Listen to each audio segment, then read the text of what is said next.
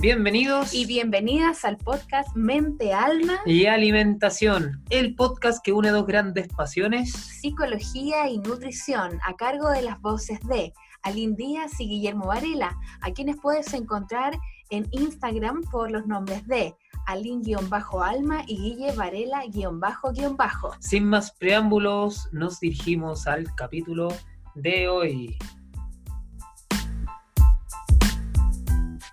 Bienvenidos y bienvenidas nuevamente. Eh, este ya el capítulo número 4 y este es la parte 2 del el podcast anterior. Ya eh, si le hemos tomado el peso eh, real a las redes sociales. Ya, entonces, bueno, dejamos algunos temas pendientes. En el capítulo anterior hablamos bastantes cosas porque, bueno, como notaron, Aline está sin redes sociales, está, no está presente en redes sociales, en Instagram, que era su plataforma eh, principal.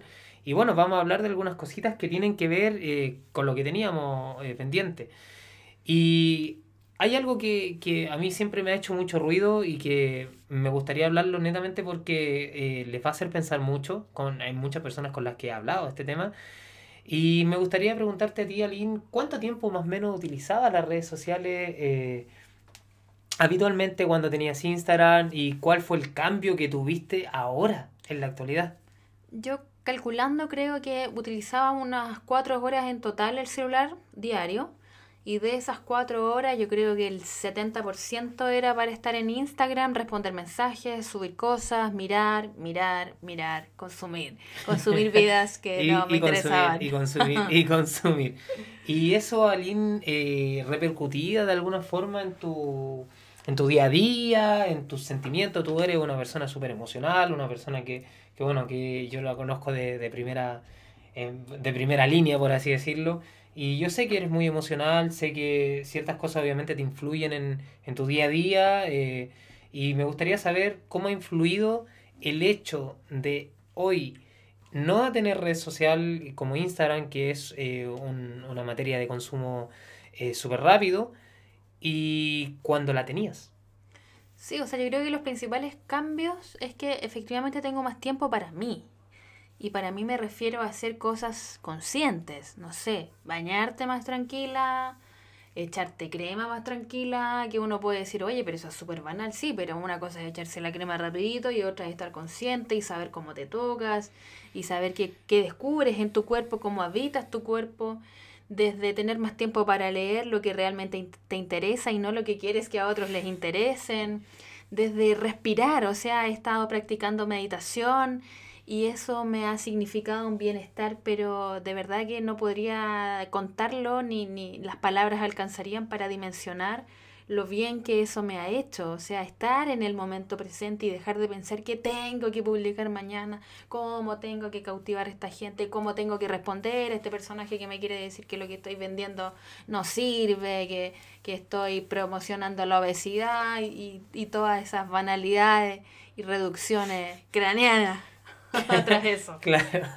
Y, y bueno, o sea, es súper importante lo que dices porque finalmente si bien la red social, acá no queremos decir que no tengan redes sociales, ojo que eso tampoco, ese es el otro extremo, ¿ya? Y, y por ningún motivo lo, lo quiero eh, fomentar para que obviamente ya dejen de decir que estamos fomentando cosas porque van a decir que eh, fomentamos la obesidad, que fomentamos el, el no, la no utilización de aplicaciones y que el conteo de calorías no sirve y bla, bla, bla, bla, bla que no es el, el, medio de esto. O sea, eh, lo que nosotros queremos hacer, y, lo dijimos en el capítulo al principio, el primer capítulo, perdón, eh, es crear un pensamiento crítico. Eh, pensar y, de, de, verdad criticar las cosas que hacemos a diario, las cosas que vemos a diario, y entre ellas están las redes sociales. Las redes sociales, como dice Aline, te acompañan todo el día.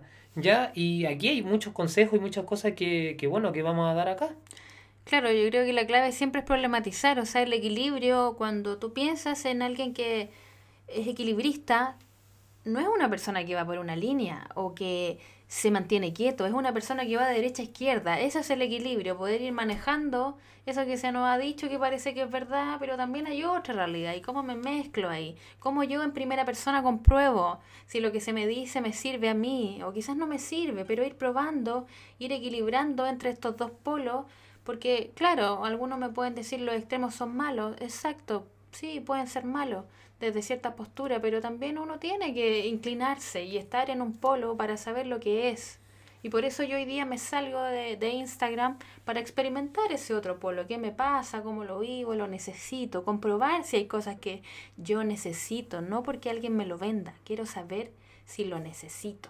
Claro, y por ejemplo, a mí en el caso del campo de la nutrición también, yo me inclinaba eh, de un comienzo, me incliné mucho por estas famosas aplicaciones de celular para llevar una alimentación obviamente más controlada y demás. ¿eh?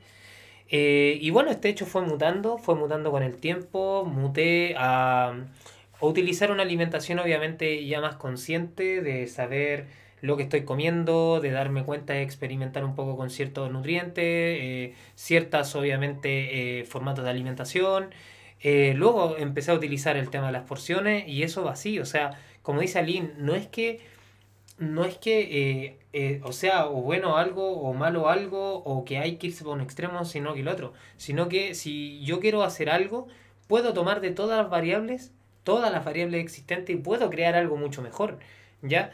Y estas redes sociales, estas redes sociales que, que nos acompañan al día a día, eh, a mí también me surge otra duda y aquí vamos con algún un pequeño consejo que les voy a dar. Y no sé, em, estas notificaciones, estas notificaciones de celular que te, siempre te tienen pendiente, que siempre te tienen activo, que obviamente tú ves y quieres responder. Y me gustaría ver, Aline, cómo ha afectado también el hecho de tener menos notificaciones con tu vida actual. Las alertas. La alerta. Uno, uno, se mantiene alerta cuando uno tiene activo las notificaciones, te mantiene alerta porque a ver quién te dio like, a ver quién no te dio like a ver quién te comentó, a ver quién no te comentó, a ver qué dijo tal persona. Entonces estás todo el día alerta y eso evidentemente ansioso. ¿Por qué? Porque estás pensando en qué va a pasar y cómo tengo que enfrentar eso.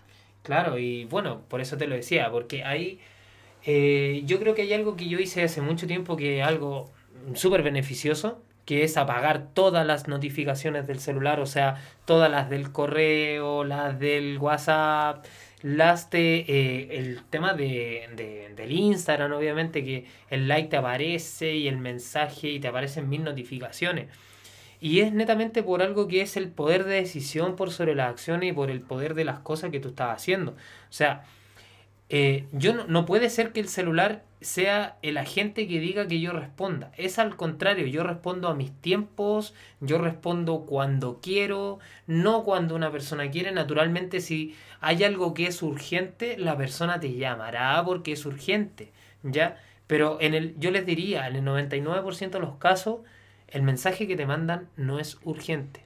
Y se puede demorar días, se puede demorar horas, y no hay que estar respondiendo a cada rato porque finalmente eso te genera lo que dice Aline, que es una cierta ansiedad a esta respuesta. Y es netamente también porque estas, esto, esto del, celular y todo eh, interactúan. Esto obviamente viene eh, a través de las empresas, las empresas que pagan millones de dólares por, por obviamente hacer estudios en persona y saber obviamente lo que te vende, lo que te mantiene activo, lo que les gusta y demás. Lo que te mantiene adicto. Claro. Lo que te mantiene adicto a la red. Claro, adicto a la red. Entonces, en algunos estudios obviamente se hizo que esto, estas actualizaciones, estas notificaciones generan pequeños, pequeñas fases de dopamina con ciertas respuestas obviamente a nivel cerebral, ya cada vez que uno ve una, una, una de estas cosas.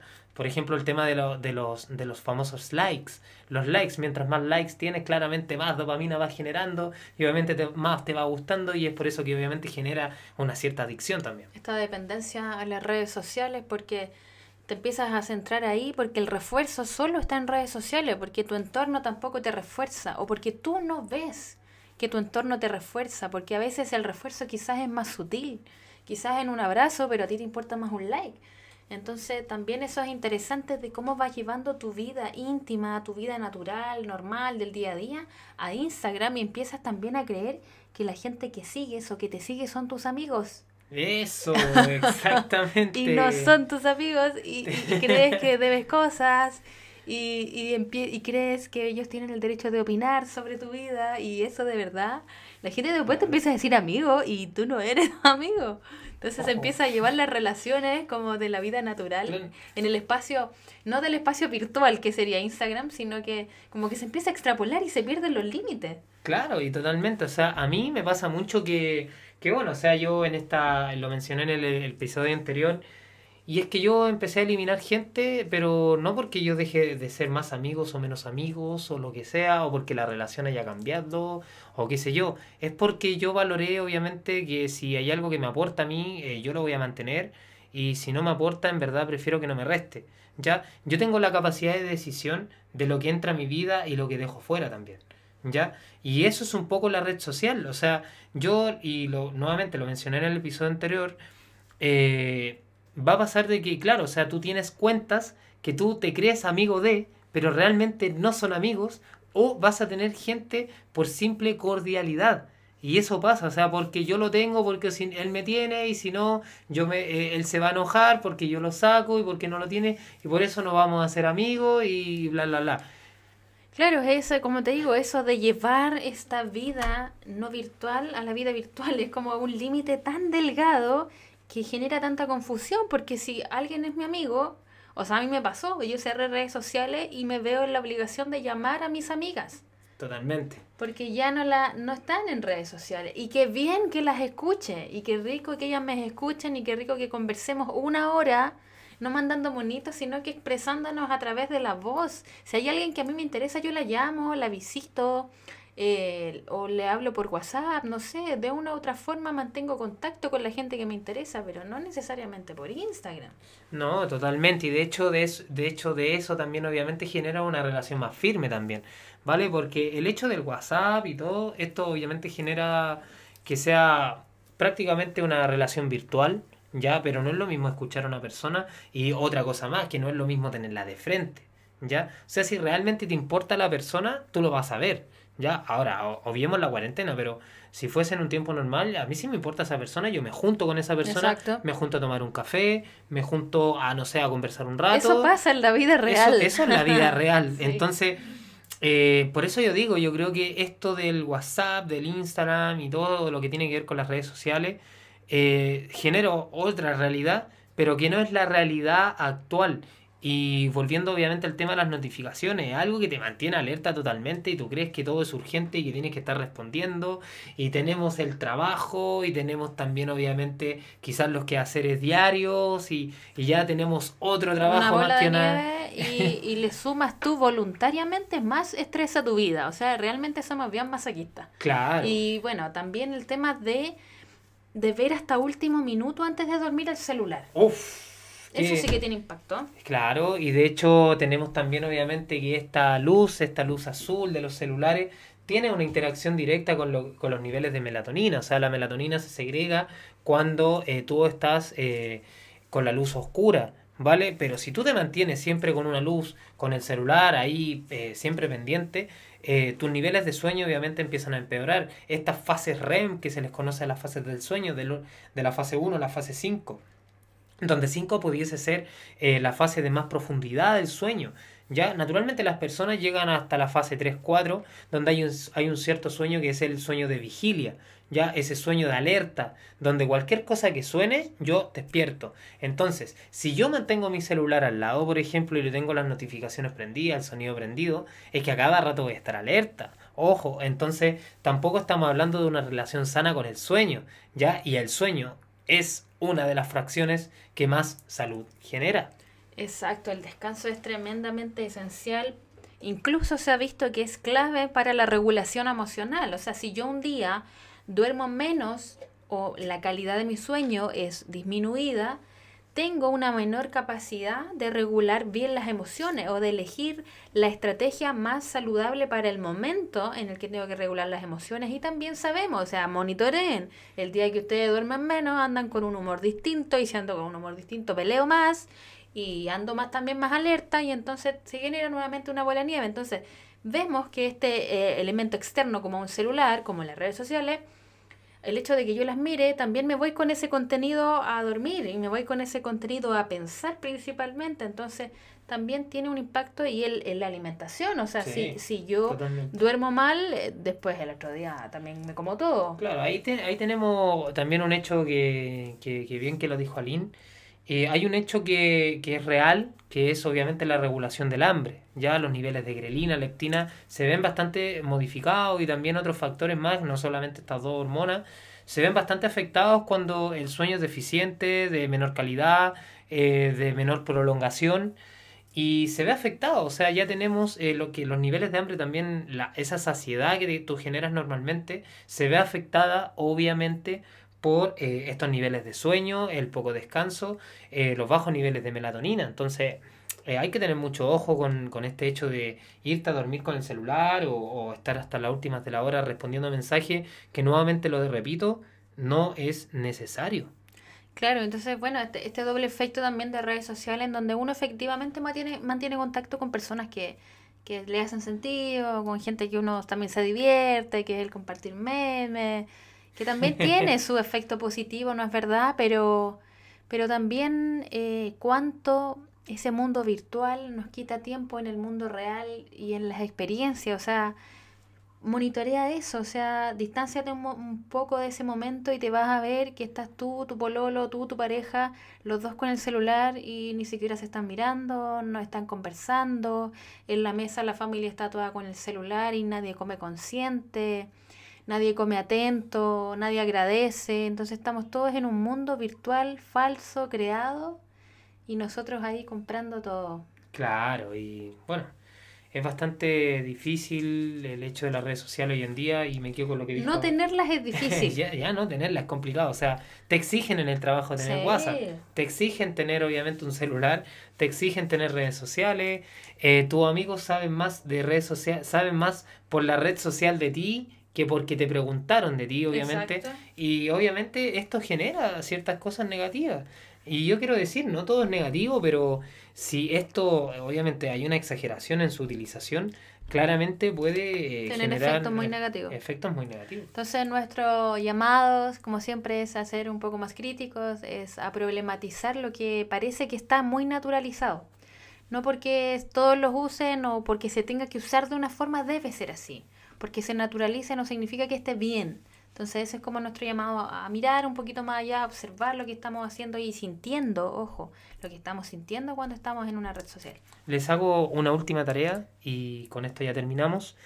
Eh, quiero que eh, vean cuántas horas utilizan en su red social, ¿ya? Cuántas horas utilizan ustedes en su teléfono. Los iPhone tienen alguna, tienen una aplicación que, que obviamente ellos cuentan las horas, ¿ya?